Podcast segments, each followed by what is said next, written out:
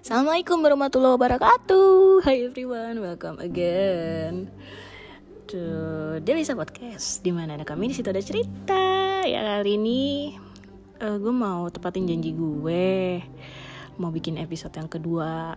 Part kedua kemarin kan baru part pertama kan. Nah kemarin kan gue mau bikin yang kedua tuh. Biasa, ada aja gangguan-gangguannya. Jadi gak sempat bikin yang kedua. Dan sekarang karena sempat, jadi gue pengen cerita aja ya. By the way, gimana nih kabar kalian? Semoga baik-baik aja, sehat-sehat aja. Dan abaikan background suara berisik di rumah gue ya. Karena anak gue lagi mainan Hafiz gitu, Quran gitu. Jadi agak-agak berisik, nggak apa-apa ya. Lanjut,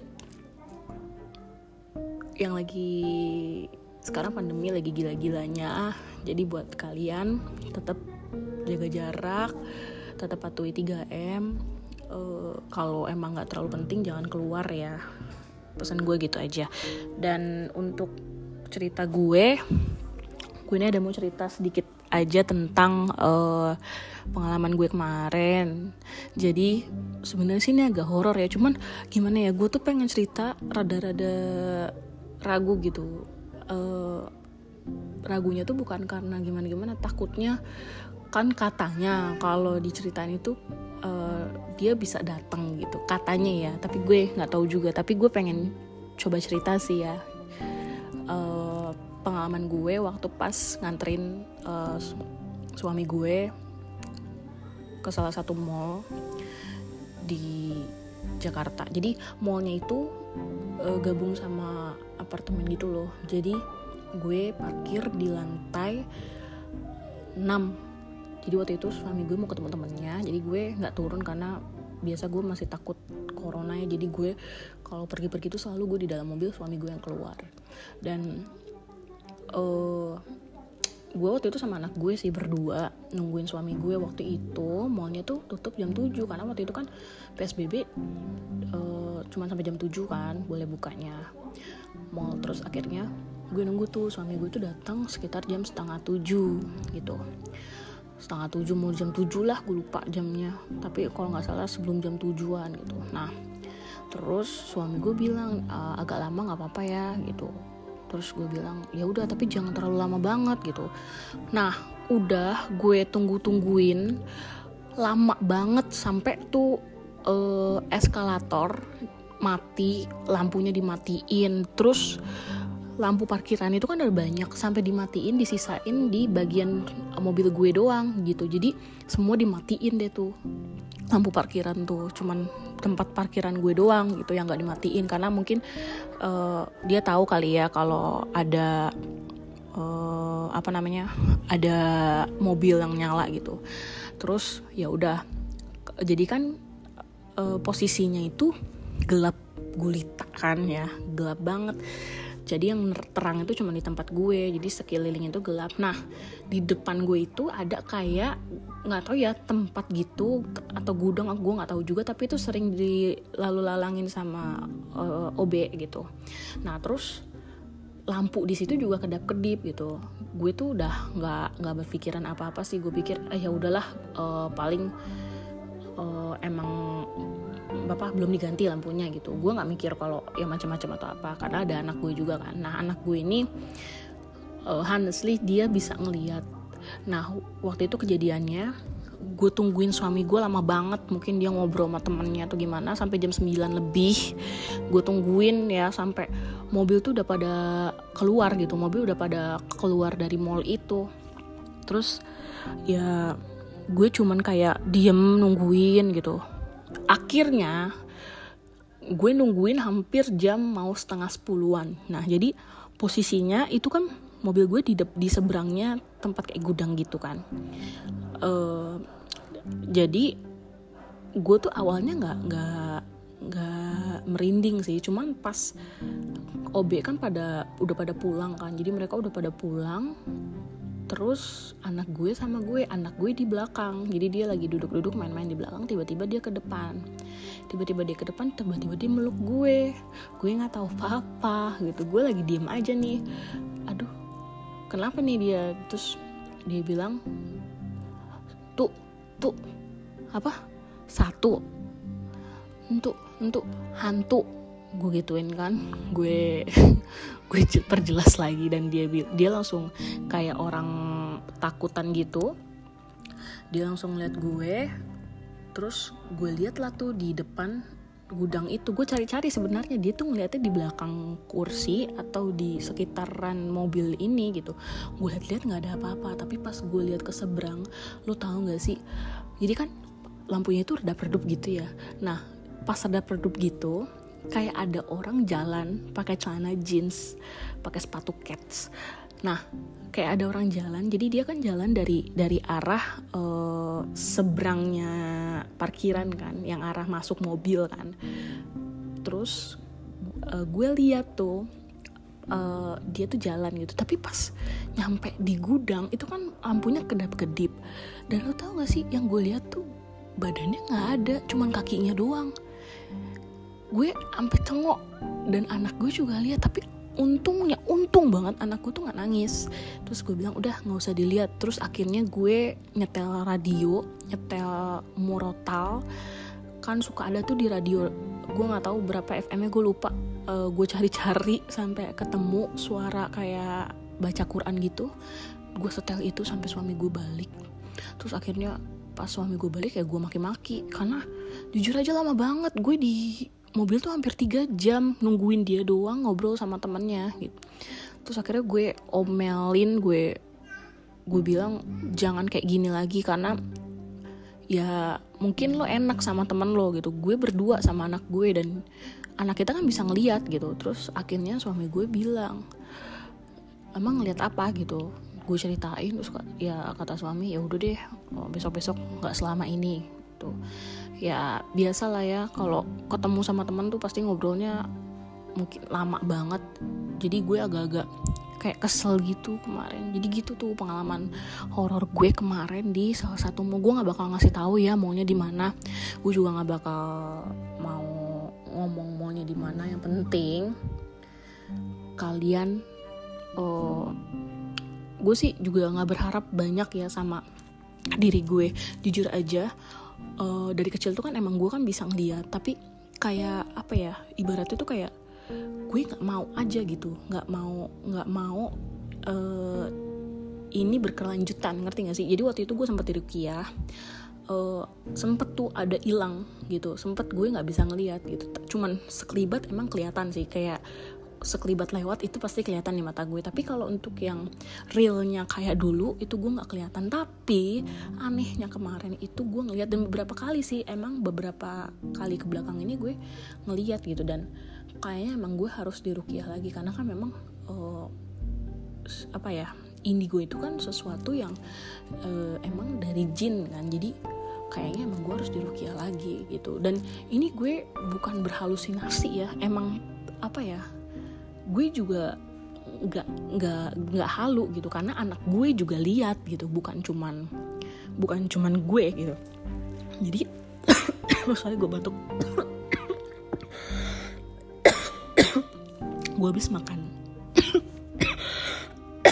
gue habis makan ayam, jadi ayamnya tuh ada kremesnya gitu, keselak. Nah jadi gitu, gue tuh nggak halu karena anak gue juga ngelihat gitu. Dan anak gue di posisi yang emang udah kayak ketakutan, yang keringetan gitu, karena dia emang ngeluk gue, dia takut, dia bilang entuk gitu. Nah udah, sekian itu aja cerita yang pengen gue sampaikan ke kalian. Terima kasih udah banyak mendengarkan, mohon maaf bila ada kesalahan atau kekurangan. Next video selanjutnya, video kan jadinya podcast selanjutnya gue akan ceritain yang lain ya. Thank you udah dengerin semuanya. Assalamualaikum warahmatullahi wabarakatuh.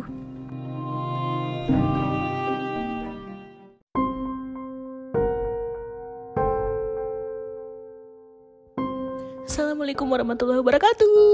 Welcome back again to my podcast Delisa Family, di mana ada kami, di situ ada cerita. Apa kabar semuanya? Semoga kalian sehat selalu, bahagia dan sukses terus ya. Dan buat yang lagi sakit, semoga disembuhkan dari penyakitnya. Dan buat yang sedang sehat-sehat walafiat, semoga dijauhkan dari penyakit. Dan buat yang sedang COVID atau sedang terpapar COVID, semoga cepat sembuh. Dan semoga COVID hilang dari muka bumi ini. Amin ya rabbal alamin. Oke. Kali ini gue lagi pengen cerita horor. Segmennya segmen horor nih. Kalian tuh sebenarnya excited gak sih kalau gue cerita horor? Tapi sebenarnya gimana ya, gue tuh ceritain horornya pengalaman yang udah lama ya, karena jujur aja gue tuh semenjak gue punya anak, kemampuan gue untuk melihat seperti itu alhamdulillah sudah mulai berkurang. Jadi sometimes kalau gue lagi capek banget itu kelihatan, tapi kalau gue lagi fit seger kayak sekarang ini tuh alhamdulillah enggak ya. Dan emang gue kepengennya sih enggak gitu, tapi bad newsnya anak gue yang pertama itu jadi bisa ngeliat gitu. Jadi gimana ya, kayak kemarin malam waktu kita pergi ke pet shop, kita kan lewatin rel kereta gitu, terus jalanannya juga sempit kan, terus dia tuh langsung ngomong, ih ada hantu, ih di sana ada hantu gitu. Jadi dia udah bisa ngomong kayak gitu. Terus ya udah gue kayak, ya udah kak nggak usah diliatin gitu. Jadi ya itu aja sih yang bisa gue lakuin ketika anak gue udah mulai bilang atau mungkin udah mulai ngadu kalau dia tuh ngeliat something gitu. Tapi gue berdoanya semoga ini nggak sampai dia gede, dia nggak sampai dia dewasa, karena bakalan capek sih gitu. Dan gue berharapnya semoga cepet hilang sih di anak gue ya. Nah, kali ini sih gue pengen ceritain tentang salah satu sosok yang gue temuin di Mochitra, Mall Klender. Dulu tuh nggak tahu ya sekarang namanya apa. Dulu tuh Mochitra, setahu gue tahun 2013 ya, 2013 itu setahu gue masih Mochitra, Mall Klender atau Mochitra gitu gue lupa. Nah, jadi ceritanya sih gue tuh ketemu sosok ini. Awalnya itu gue tuh main sama temen gue ke Mall Citra. Terus malamnya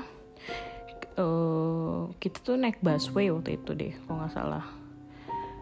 Terus pulangnya itu karena busway udah gak ada, kita terpaksa naik metro mini.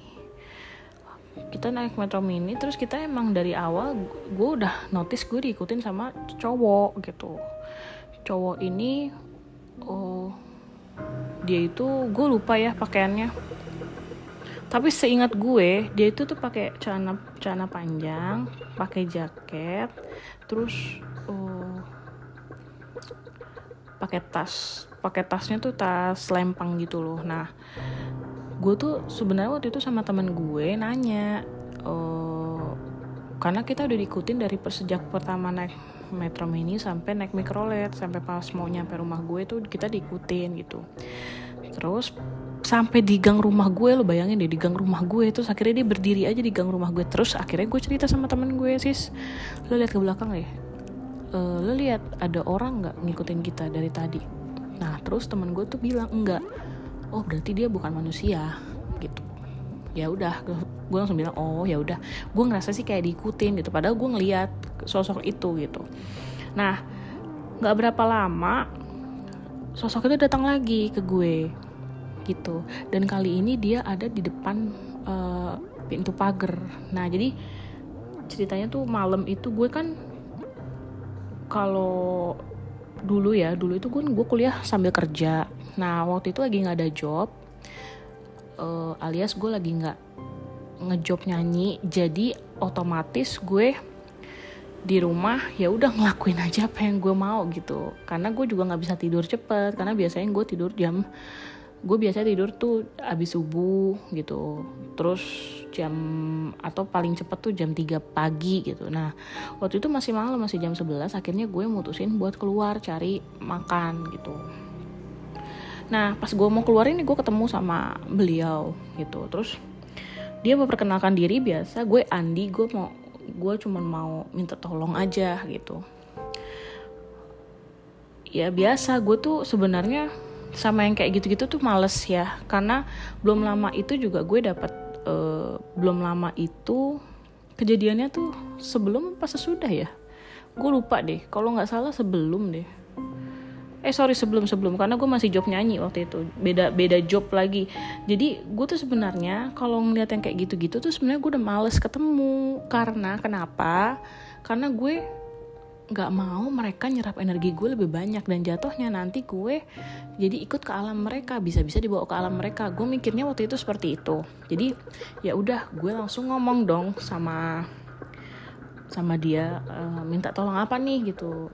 Kayaknya nggak bisa dia, yang lain aja gitu. Terus selama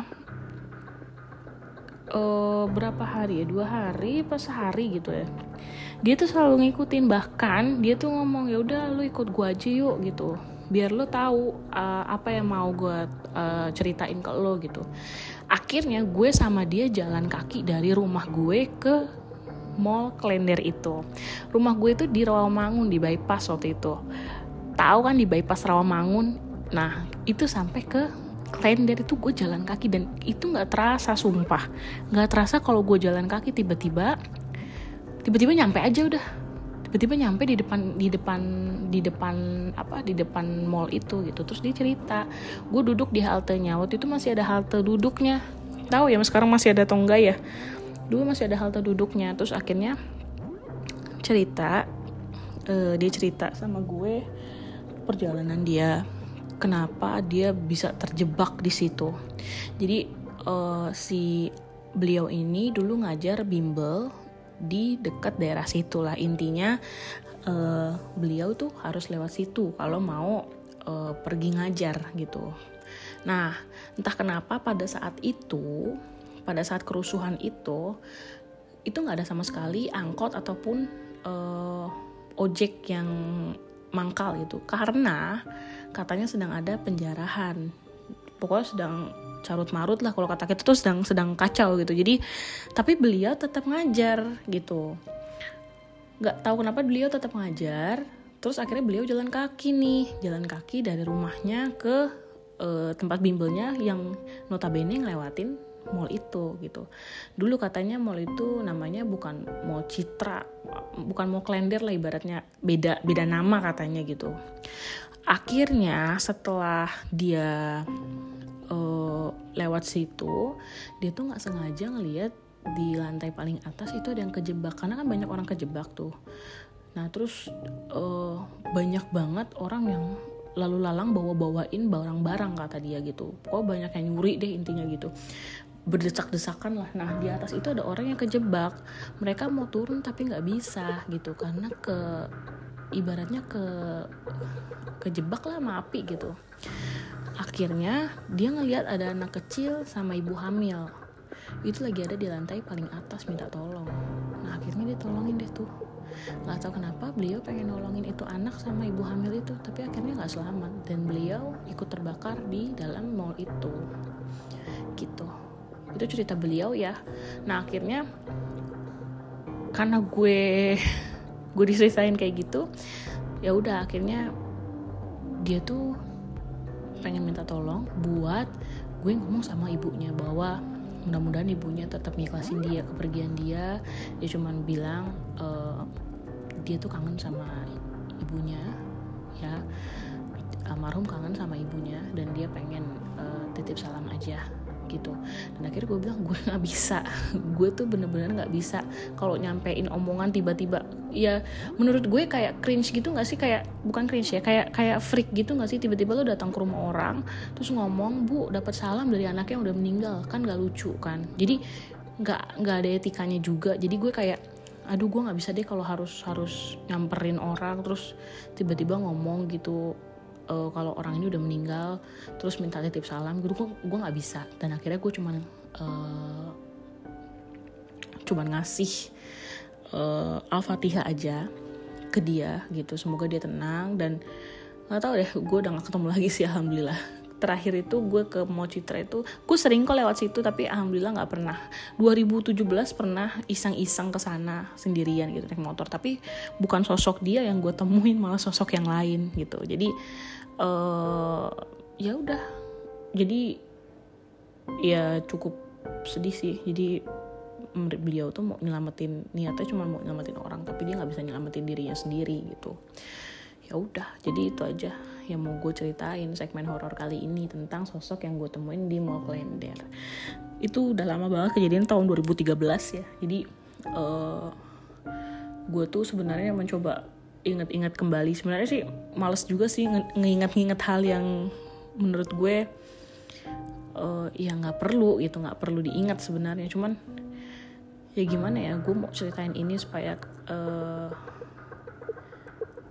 kalian tuh apa ya, bisa tahu ceritanya gitu, gimana orang itu, gimana zaman dulu tuh orang tuh rasa apa ya, masih ada orang-orang yang rasa kepeduliannya tuh tinggi banget gitu. Dan gue salut sama beliau karena beliau tuh mau nolongin dan berkorban bahkan untuk nyawanya sendiri gitu. Jadi ya udah, yang gue bisa kasih cuma Al-Fatihah doang, dan mudah-mudahan kalian yang denger ini semuanya please bantu dengan doa, kirimin Al-Fatihah buat yang agama muslim, buat yang non muslim bisa kirim doa apapun ke beliau, mudah-mudahan beliau tenang dan mudah-mudahan beliau mendapatkan tempat sebaik-baiknya di surga. Amin amin ya rabbal alamin. Oke, itu aja segmen horornya yang bisa gue ceritain ke kalian. Mohon maaf nih kalau misalkan ada kekurangan atau ada kesalahpahaman atau ada salah-salah kata yang terucap dari mulut gue, karena gue juga manusia biasa. Terima kasih udah dengerin cerita gue dan sampai jumpa. Bye bye. Assalamualaikum.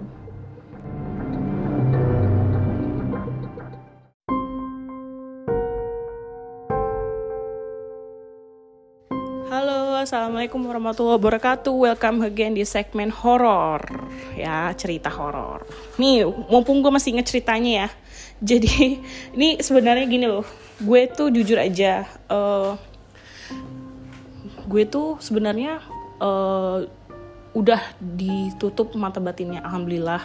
Tapi kalau misalkan gue lagi drop atau lagi bener-bener capek, itu nggak tahu kenapa bisa kelihatan gitu. Gue udah coba konsultasi sama orang yang nutup itu, kebetulan beliau udah pengalamannya udah lama gitu ya untuk nutup-nutup kayak gitu, dan alhamdulillah kan memang berhasil. Dan beliau bilang udah yang nggak apa-apa itu emang nggak bisa dibuang, tapi bisa diantisipasi. Jadi sometimes gue kadang-kadang bisa lihat, kadang gue nggak bisa lihat gitu, nggak tahu kenapa. Jangan tanya gue gitu, karena gue juga nggak tahu ya. Nah, kali ini gue bakal cerita kisah lama gue sih, karena gue udah coba-coba inget-inget ya, ngulik-ngulik cerita lama. Waktu itu gue lewat di rumah lama gue, rumah kecil gue di Jalan Wijaya, di Perumahan Klender, Wijaya Kusuma. Jadi gue lewatin tempat-tempat yang biasa gue main waktu kecil gitu, karena gue main kan jauh banget ya, ngiter-ngiter gitu. Terus ada satu rumah yang emang gue pengen ceritain gitu, tapi gue mohon maaf gue nggak bisa sebut nomor rumahnya berapa, terus di mana alamatnya, pokoknya gue nggak bisa sebut karena gue belum dapat izin dari pihak yang punya rumah. Nah, tapi gue mau ceritain sedikit aja kisah tentang si rumah tua ini gitu. Jadi dulu itu ada tukang urut. Keluarga gue tuh nyebutnya Bu Urut gitu, karena beliau udah tua, udah sepuh gitu. Nah, kebetulan Bu Urut ini jahit di tempat saudara gue gitu. Jadi ya biasalah kalau cerita-cerita gitu, gue kan suka nemenin saudara gue jahit gitu. Jadi gue mainan di depan gitu sambil nemenin jahit. Nah, waktu itu lagi cerita-cerita gitu. Terus Bu Urut ini jahit kebaya. Dia tuh pengen nikahan anaknya gitu. Terus dicerita nih, ada salah satu mertuanya yang pengen rumah dia tuh dijual gitu. Dan dia tuh bilang sama saudara gue, nama saudara gue Ibu Abbas ya. Dia bilang gini, Bu Abbas pokoknya saya gak ikhlas kalau rumah itu dijual katanya gitu. Seumur-umur saya punya rumah itu hasil kerja keras saya sendiri. Itu kan peninggalan suami, kata gitu. Saya nggak mau itu dijual. Nah, mungkin kayak ada konflik kali ya antara mertua dengan Bu Urut ini. Menantu dengan Bu Urut ini. Akhirnya Bu Urut ini sayangnya dia udah pergi duluan, udah meninggal. Beliau ini meninggal, nggak tahu kenapa, katanya sih jantung gitu. Cuman aku nggak tahu ya penyebabnya kenapa tiba-tiba ada kabar beliau meninggal gitu. Ini kejadiannya udah lama ya, sekitar tahun 2004-2003an deh, aku lupa. Kalau tahunnya aku lupa, tapi ceritanya aku masih ingat. Nah, terus udah kayak gitu, akhirnya rumah itu dijual, sell ya. Ya nggak tahu ya pertimbangannya kayak gimana, tapi setahu saudaraku Bu Ruth ini memang udah ngasih cerita ke saudaraku bahwa dia nggak mau rumah itu dijual gitu. Nah pada saat itu rumah itu udah dikosongin. Nah menantu dan anaknya itu udah keluar dari rumah itu kan. Nah rumah itu kosong semenjak Bu Ruth meninggal, karena biasanya di rumah itu cuma Bu Ruth doang sendiri gitu. Menantunya nggak tinggal di situ sama anaknya. Nah rumah itu kosong dan gue dapet cerita ini dari tetangga yang memang tinggal nggak berapa jauh dari rumahnya Bu Ruth gitu. Jadi tetangga itu ketemu sama salah satu orang yang pengen beli rumah Bu Ruth gitu. Terus tetangga itu cerita, karena dia juga kenal sama saudara gue, dia cerita lah waktu lagi lewat rumah gue. Gue nggak tahu cerita lengkapnya kayak gimana. Intinya saudara gue tuh cerita ada orang yang mau beli rumah itu. Terus orang itu nggak tahu nomor telepon yang dihubungi itu nggak bisa. Terus akhirnya orang itu ketok-ketok karena ngerasa lampunya nyala gitu. Dan itu kejadiannya siang hari jam 3-an. Seingat gue ya, jam 3-an gitu. Saudara gue tuh cerita sekitar jam 3, jam 4-an lah. Nah, ketika dia lagi ketak-ketok rumah itu, ada yang buka gitu. Terus ditanya sama tetangga, oh berarti ada orang dong, siapa? Laki-laki ya, karena anaknya Bu Ruth itu kan laki-laki. Terus dia bilang, enggak, nenek-nenek. Tetangga langsung ceritain ciri-cirinya. Bungkuk nggak orangnya gitu? Iya, rambutnya terurai. Waduh, bener banget itu ciri-cirinya si Bu Ruth. Padahal beliau udah meninggal beberapa minggu atau beberapa bulan yang lalu gitu. Jadi beliau udah cukup lama meninggal. Terus akhirnya ada yang beli rumah itu. Terus ditanya lagi dong sama tetangga gue, emang beliau ngomong apa yang di rumah itu? Enggak, kan saya tanya, Bu, mohon maaf, ini rumahnya dijual ya? Terus ya ibu nenek-nenek itu bilang, enggak, rumah ini nggak dijual, kamu pulang aja sana. Oh my god. Terus ditanya lagi dah sama tetangga gue, ditanya terus kelihatan banget Bu Ruth-nya, enggak, jadi dia cuma ngelengok kepala doang. Aduh, gue merinding. Gue cerita ini jujur gue merinding banget loh, sampai kepala gue tuh bulu kuduk gue merinding, sampai ke belakang-belakang merinding, karena memang ini kisah nyata. Jadi dan gue tuh kemarin lewat situ, sampai sekarang itu rumah nggak pernah laku, padahal dijual udah dari tahun 2004-an deh kalau nggak salah. Itu udah lama banget dijual itu rumah dan nggak pernah laku ya. Jadi itu mungkin ya karena memang kalau kata kita tuh apa ya istilahnya, pesan dari orang tua yang memang nggak mau dan nggak boleh rumah itu dijual gitu. Dan balik lagi ke cerita yang tadi, tetangga gue nanya, oh jadi yang kelihatan kepalanya doang? Iya, dia ngelengot, jadi pintunya dibuka sedikit terus kepalanya aja gitu keluar dari pintu itu, dari belakang pintu.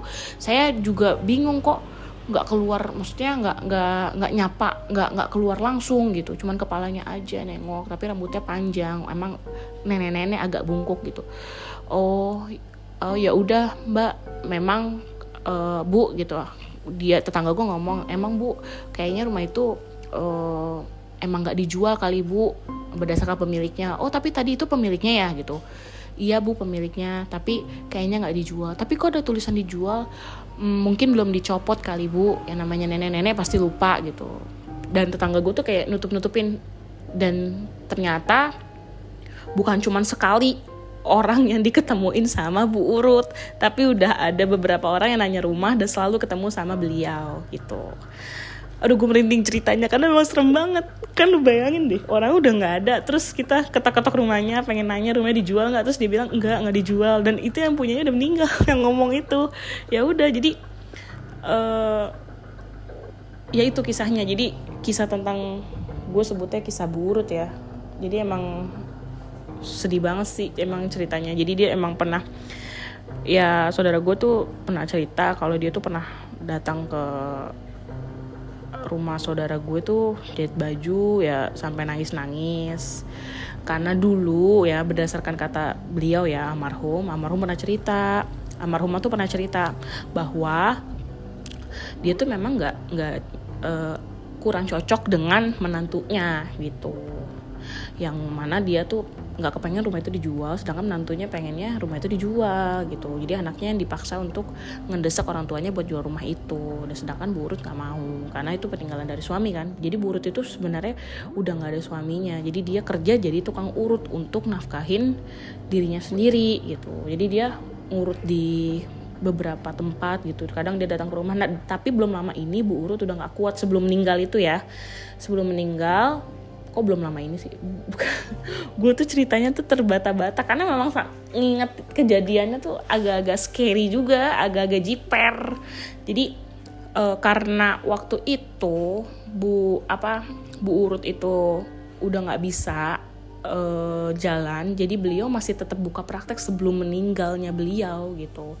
Nah terus nggak lama ya beliau lewat gitu, almarhumah udah meninggal gitu. Jadi itulah kisah yang gue mau ceritain. Sebenarnya banyak ya ceritanya. Jadi di tempat kecil gue itu memang cukup horor banget sebenarnya ya, karena banyak banget cerita yang emang gue tuh nggak bisa kasih tahu secara detail karena memang itu zaman dulu banget ya. Karena waktu itu gue juga masih bisa lihat, tapi nggak tahu kenapa setelah diruqyah oleh ustadz yang nanganin gue ini buat nutup mata batin ini, jujur hampir semua cerita horor gue waktu kecil itu lupa semua.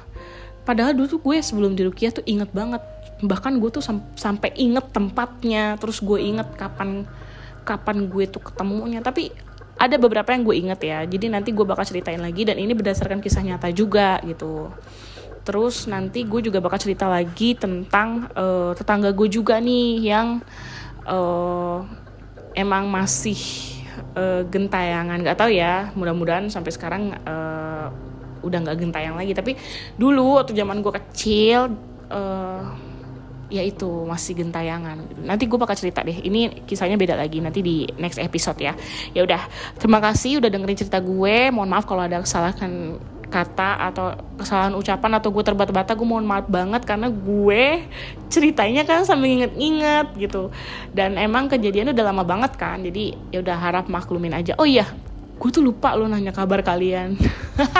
Ya Allah, apa kabar kalian semua? Semoga kalian sehat selalu dan bahagia, dan mudah-mudahan yang lagi sakit cepetan disembuhin ya, hilang penyakitnya. Dan untuk yang sehat-sehat aja, semoga tetap sehat terus dan bahagia ya. Yang penting sukses terus buat kalian, dan jangan lupa jaga kesehatan, tetap patuhi protokol kesehatan. Semoga COVID segera berlalu ya. Amin ya rabbal alamin. Oke, thank you yang udah dengerin. Terima kasih. Next video gue akan cerita. Oke, bye bye. Wassalamualaikum warahmatullahi wabarakatuh.